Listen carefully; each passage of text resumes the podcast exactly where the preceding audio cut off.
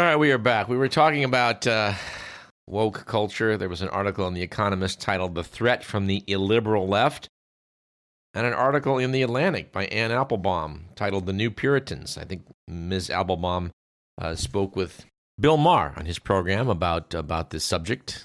We could probably talk a few more minutes about it, but I want to take a detour into some other stuff. I mentioned uh, in our last segment a local publication talking about a Latinx festival. I've sort of been impressed by what is turning up in your basic uh, uh, local independent newspaper or magazine. For many years, we had a very good relationship with the Sacramento News and Review. I hope I hope we still do, even though we're not interacting with them like we used to, mainly because we have physically relocated.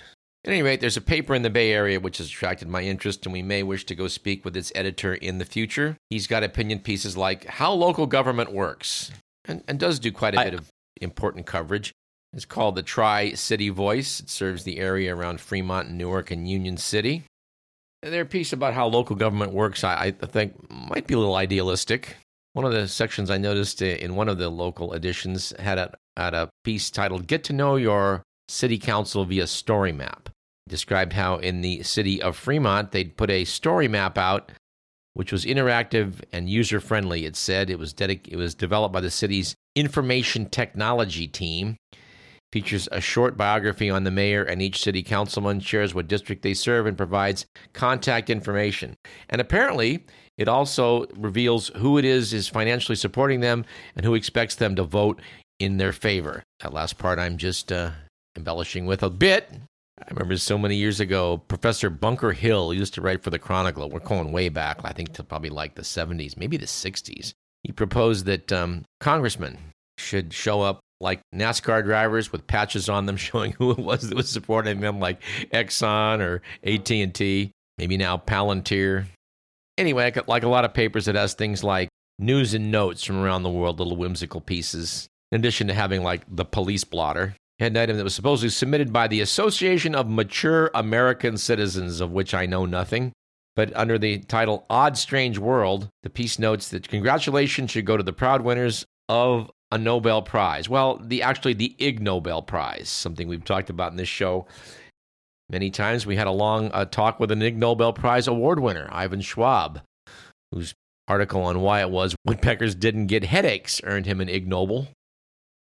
Anyway, they note that this year's honorees of the Ig Nobel Award include researchers from Spain and Iran for their study of the germs found in chewing gum scraped from streets and sidewalks in different countries. They won the Ecology Prize.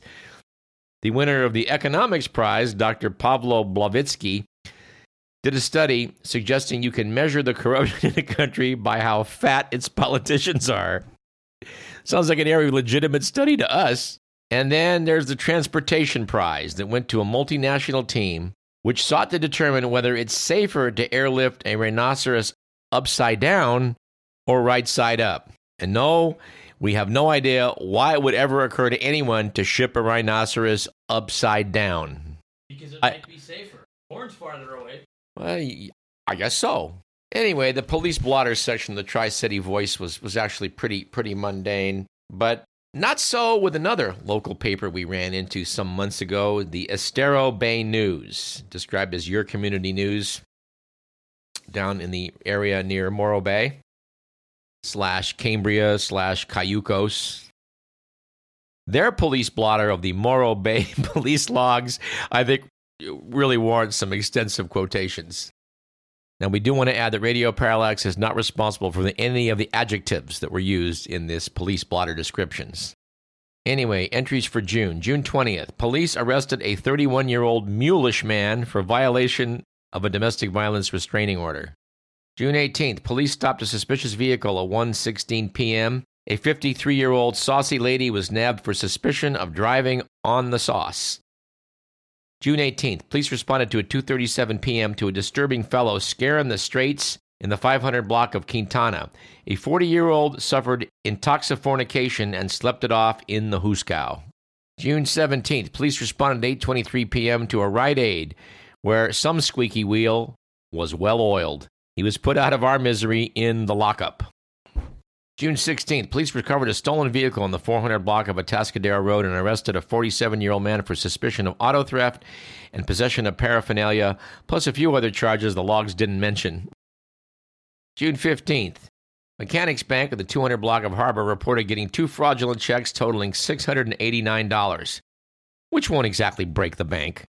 June 14th, police contacted a yo-yo offender at 5:52 p.m. in the 300 block of Quintana who had 8 bench warrants. Make that 9. June 12th, police contacted a walking dude at 11:50 p.m. at the Radcliffe and Little Morro Creek Road. The 48-year-old fellow was cited for alleged possession of a hookah pipe. His stash, no doubt, gone up in smoke. June 12th, police contacted a suspicious woman at 4:30 p.m. at the 500 block of Piney Way. Logs indicated the 28-year-old woman was arrested for suspicion of committing a residential burglary at that same address, as her getaway scheme apparently needs work. June 11th, police contacted a suspicious woman at 9:35 p.m. at an undisclosed location. The 40-year-old swizzle stick was arrested for suspicion of being under the influence and of course resisting arrest. She crashed at the Iron Bar Hotel. Now, since we uh, last convened, dear listener, some interesting things have taken place on the COVID front. First and foremost, from my personal point of view, is the fact that I was visiting a neighbor who had had COVID last December and who had received two shots since then, both of Pfizer. I myself had COVID last December and received two shots, in my case, Moderna. She wasn't feeling well a couple of days later, I went to the ER with some breathing issues, and they tested her for COVID, and guess what? She was positive. Now, was this a false positive test? I don't know. They didn't do any follow up on it. But she does have some health issues and did get Pfizer. And it seems clear at this point that Pfizer does not seem to give you the lasting immunity that Moderna does. At least preliminary indications go along those lines, which I guess is why Pfizer's now been uh, authorized for yet another booster dose. I never developed symptoms and did a subsequent test five days later and turned up negative. But this does show you that, um, well, say for example you have a, vaccination that's 92% or 95% effective. Sounds pretty good and it is pretty good but that means that 5 to 8% of the time it's not effective. And no don't have any idea whether this turned out to be the delta variant. And uh, we do want to point out uh, our affiliation with trumppandemic.net that website has uh, well we know for a fact it's it's it's lapsed in the last several months that's because we were the ones that should be maintaining it. Nevertheless, a lot of good information on there about what has gone down in this pandemic since the beginning of it. Here's a stat from the New York Times that summarizes a lot of this pretty well. In counties where Donald Trump won at least 70% of the vote in 2020, COVID has killed about 47 out of every 100,000 people. That's since the end of June. In the counties where Trump won less than 32% of the vote, the COVID death rate has been about 10 out of 100,000. That's according to the New York Times. We pointed out in this program that countries that are doing extremely well, courtesy of isolation, places like Australia and New Zealand, can't keep it up forever, and the disease is not going to disappear, no matter what Donald Trump claimed in March of 2020. So they're starting to get a little bit antsy down in Australia. Um, the country has had fewer than 1,200 deaths due to coronavirus, but they've been locked up for 18 months. The Australian Sun notes that more than half the country is still closed tight, and the states that are open won't let anybody in for fear of seeding an outbreak. This cannot go on forever. According to the Australian, the state of Victoria, where the state capital Melbourne is located, uh, now has has now set an unenviable record of being under quarantine for 267 days. That's that's if they end the restrictions on October 26th as planned. But even at that point, Melbourners won't be able to eat inside of a restaurant or drink at a bar go to movies or send their kids back to school full time. This really does return to that argument of like, you know, how strenuous must you be in a lockdown? And no, we don't have any simple answers. I don't think we reported on data from an Axios poll in August of this year, but it did note that 79% of vaccinated Americans blame the unvaccinated for rising cases of the Delta variant. Well, hello. 36%, I presume this is also of vaccinated Americans, think former President Trump is to blame. 33% point to Fox News and conservative media. Among the unvaccinated, 37% blame people traveling to the U.S. from abroad. 27% blame the mainstream media. Sure, they're to, yeah, it's their fault. And 21% predictably say it's President Biden's fault. Another contributor to Radio Parallax wrote me a week or so ago and asked me to review a video which he sent me of a doctor who is a Fox News contributor talking about what you should do at this point. What's what's what's the best strategy? What what what society should be doing? He downplayed the use of masks and testing and quarantine and social isolation as needed and suggested that the main thing we need to do now is to treat treat COVID with effective medications, of which, according to him, there were many. He started up by citing monoclonal antibodies as something that were effective, and, and on that, it's pretty hard to disagree. That's what they gave Donald Trump when he showed up at Walter Reed. It might have saved his life, for better or worse. But he went on to explain how it was that hydroxychloroquine, if given early, not, not to hospitalize patients, he said, but people who are immediately coming down with symptoms, if you can test them and get them on hydroxychloroquine, get them on ivermectin, and colchicine, a gout drug, was also useful. You can you can really nip this thing in the bud. He was saying this is the most important thing we can do.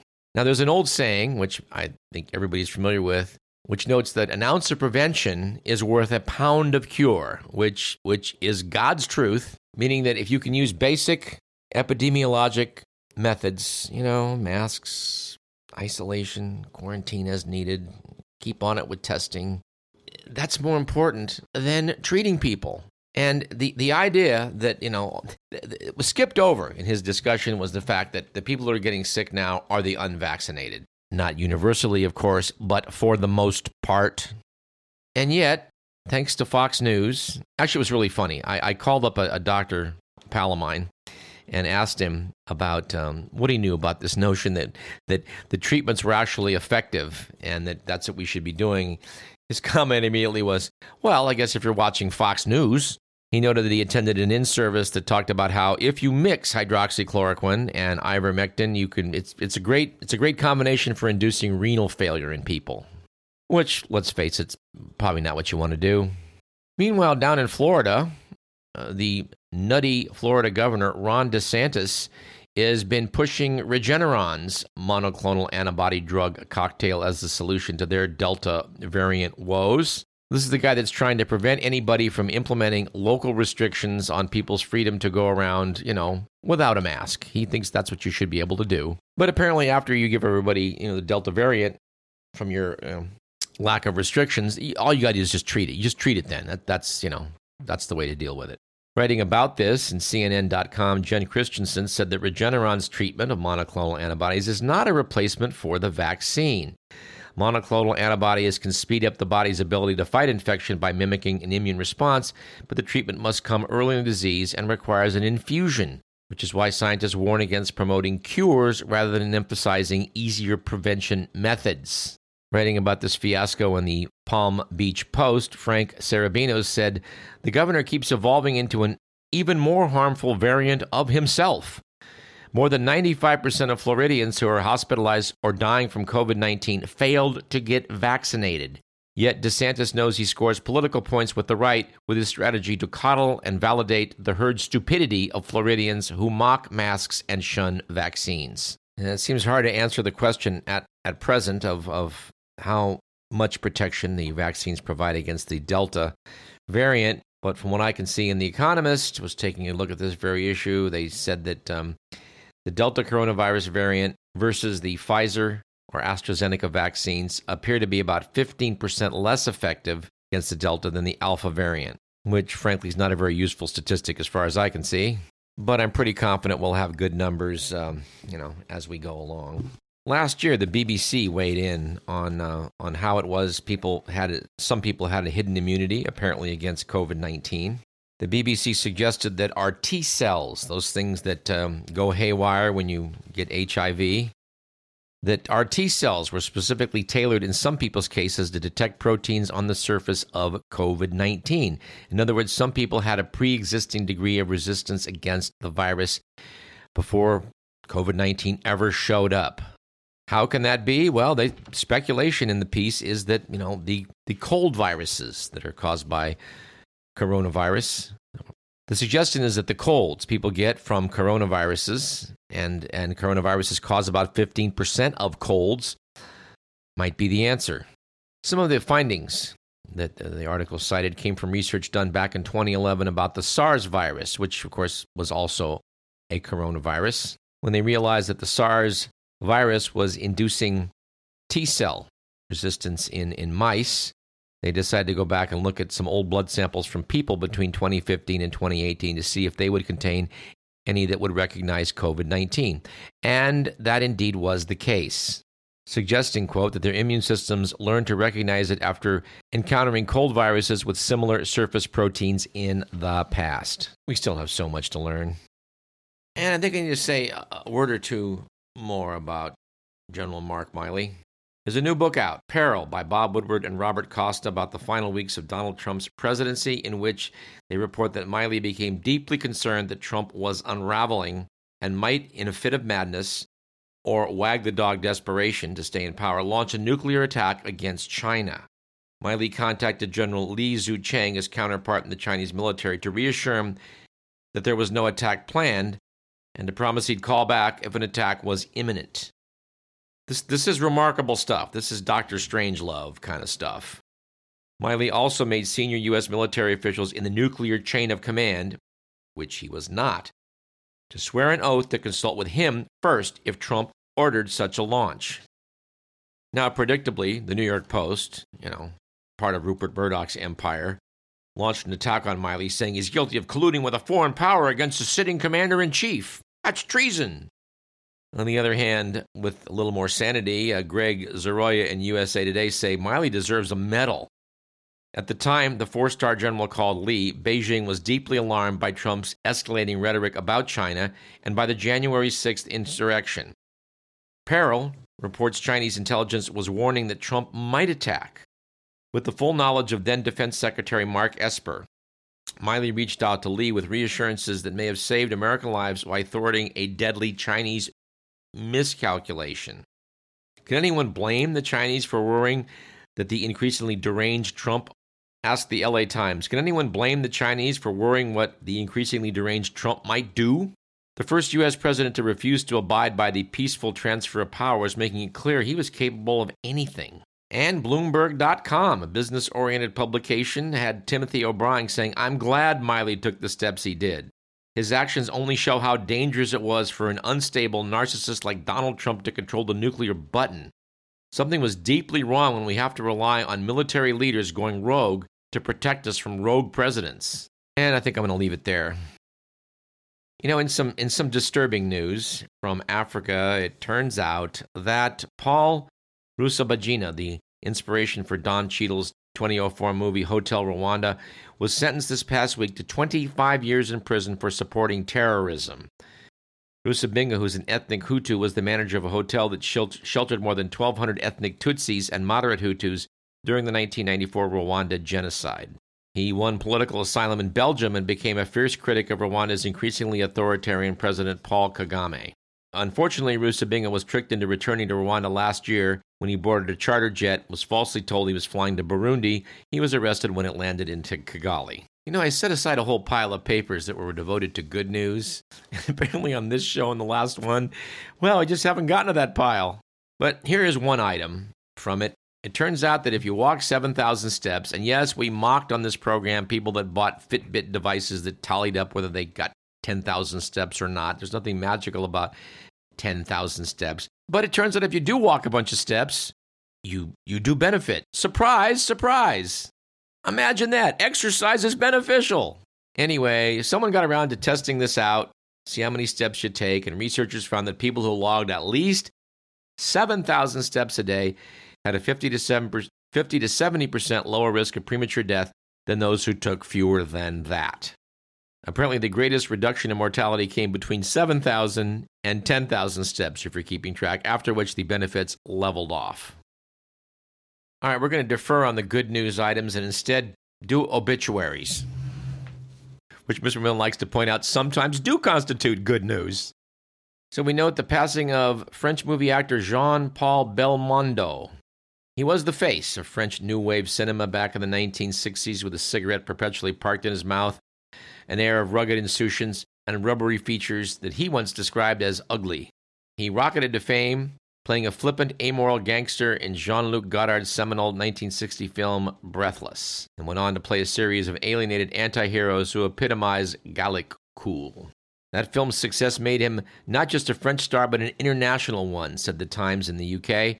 Said Belmondo, one minute I was reading Cinémonde and drooling over pictures of Gina Lola Lollobrigida, uh, Sophia Loren, and Brigitte Bardot. Then, suddenly, I was holding them in my arms.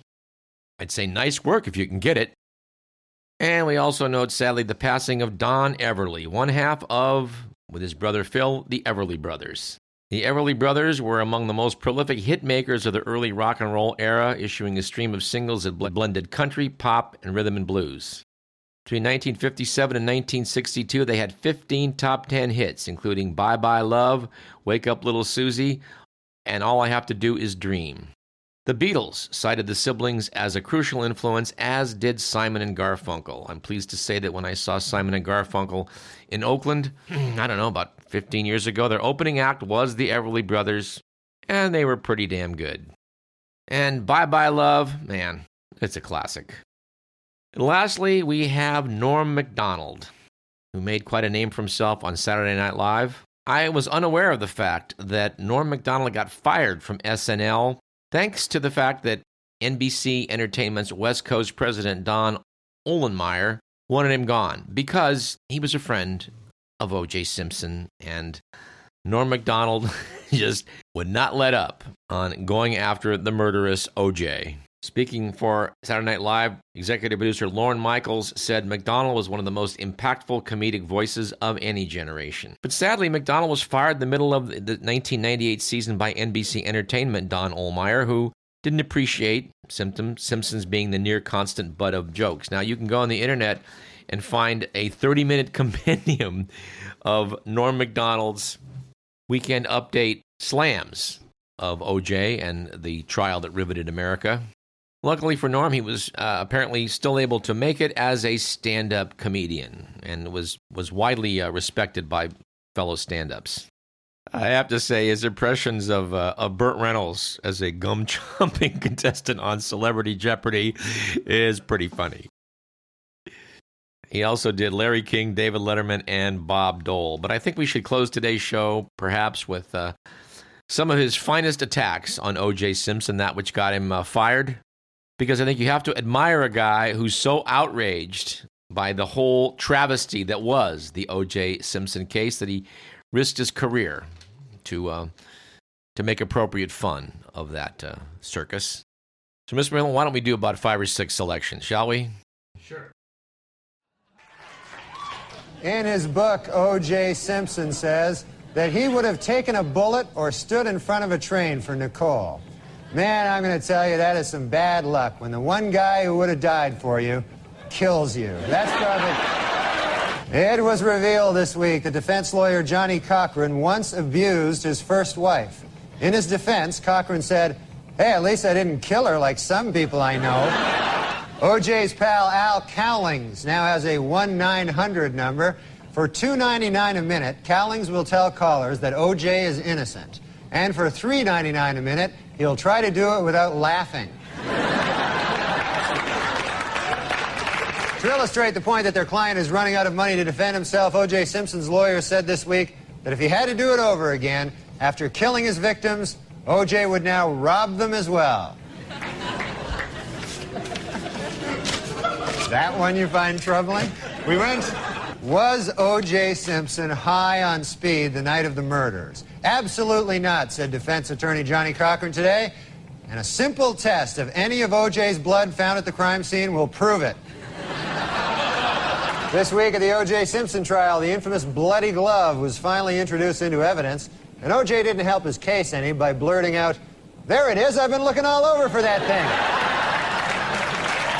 In a surprise move, O.J. Simpson has offered to give an interview to CNN with, quote, absolutely no ground rules. But interviewers Greta Van Susteren and Roger Cossack have asked for one. Don't kill us. In sworn testimony this week, Paula Barbieri admitted that she had broken up with O.J. Simpson the very night Nicole Brown Simpson was killed. Boy, that had to be a tough day for OJ, huh? First, he gets dumped by his girlfriend, then Colombian hitmen kill his wife. Man, that's... In his civil court deposition this week, O.J. Simpson denied under oath that he ever punched, kicked, or slapped his ex wife, Nicole. Oh, great. As if OJ isn't busy enough tracking down the real killers. Now he's got to track down the real wife beater, too. It's.